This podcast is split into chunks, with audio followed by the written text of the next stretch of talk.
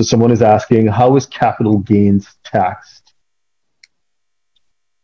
And I, I know it's, it depends, right? Whether it's capital gains, it could be from securities income, in which it'll be treated in a certain way. It could be from real estate, you know. So it is a, a wide kind of question, okay. Isn't that?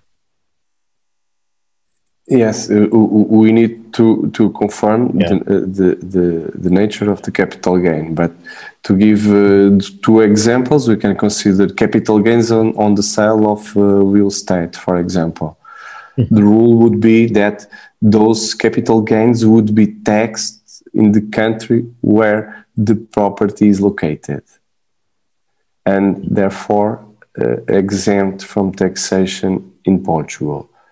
This uh, uh, would be uh, the most common situation under the double tax treaties concluded by Portugal. So taxation at source, exemption under the N H R regime in Portugal. Uh, uh, with respect to securities, it's the opposite, because usually the double tax treaties allow the taxation Uh, at uh, the country of residence, which in this case would be Portugal, and then and is granted under the N H R regime. There are uh, uh, some exceptions to this uh, rule. Uh, for I can recall, for example, Brazil, double tax treaty concluded between Portugal and Brazil uh, is an exception. But in, uh, the most common situation would be that the capital gains gains on the sale of securities would be subject to taxation in Portugal under the N H R regime.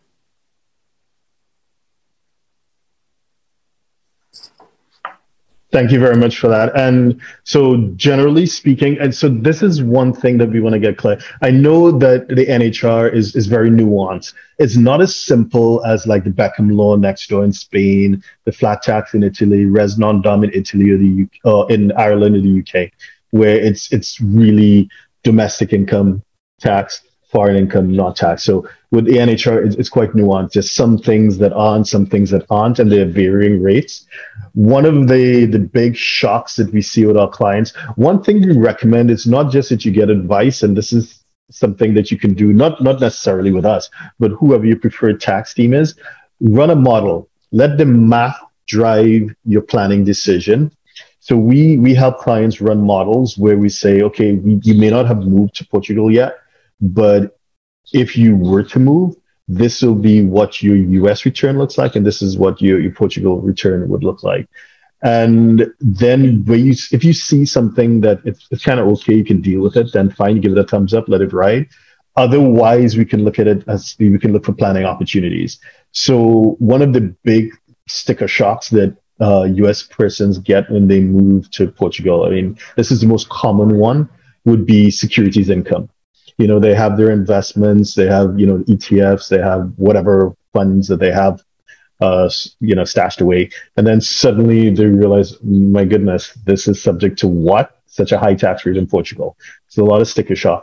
Again, sit with an advisor, understand how the math works, and there are planning opportunities around that. But generally speaking, capital gains, tax-free outside of Portugal, as, as Augusto mentioned, but securities income, and for, for the type of clients that we deal with, that's a, a major part of their wealth portfolio. So this is something that really requires attention before you jump in. Hope that helps. So if you're a six, seven, or eight-figure investor, entrepreneur, or business owner who needs a tailor-made solution from a qualified team of professionals, we can help you achieve the international lifestyle, the freedom, and even the tax savings you're looking for.